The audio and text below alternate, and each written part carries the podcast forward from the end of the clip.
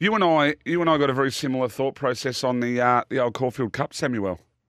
Yeah, I'm. I'm. I think this horse will be um, when the wind, west wind blows. When the wind blows, uh, west wind blows. I think it'll be better. Uh, second up, I thought it was a great effort. Um, is there was there some word about Gold Trip not running, or they're saying if it's a firm track? I'm really surprised they're running it Gold Trip. I, I just don't see the upside to it. Because if you win the Caulfield Cup, you penalty in the Melbourne Cup, and surely that makes it so much harder. Like he's a serious Melbourne Cup chance. But anyway, um, but he's, you know, and he's a serious chance in the Cox Plate on what he did last year. So can he go Caulfield Cup, Cox Plate, Melbourne Cup? Wow, that that is that would be amazing. Yeah, it? not, so it- it's look. I, I know we had the debate with Gareth the other day, but it's like it's an that's an unbelievably difficult feat. Oh, and and, and it's I know, you know, we're here to talk these things up, but if he wins one of those, he's been unbelievable. yeah, So so so I I, I sort of don't you know if he wins the Caulfield Cup, what sort of penalties are he going to get? Half or one? He'll get one. He'll have to, wouldn't he?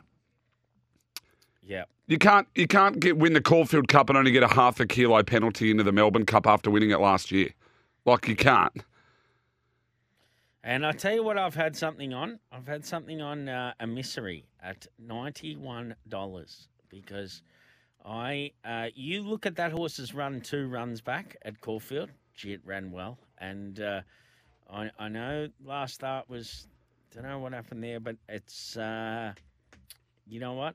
I just think it's it's way over the odds. Don't forget, he's a Geelong Cup winner. He he ran second in the Melbourne Cup last year.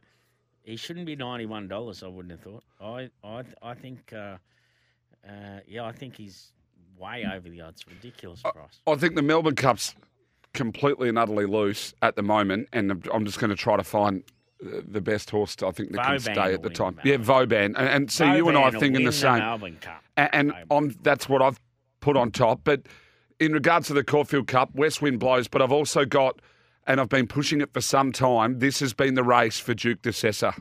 So I've got the futures ticket at thirty odds. It's the one that I've pushed a long way out. So either of those two, and I'm a happy boy.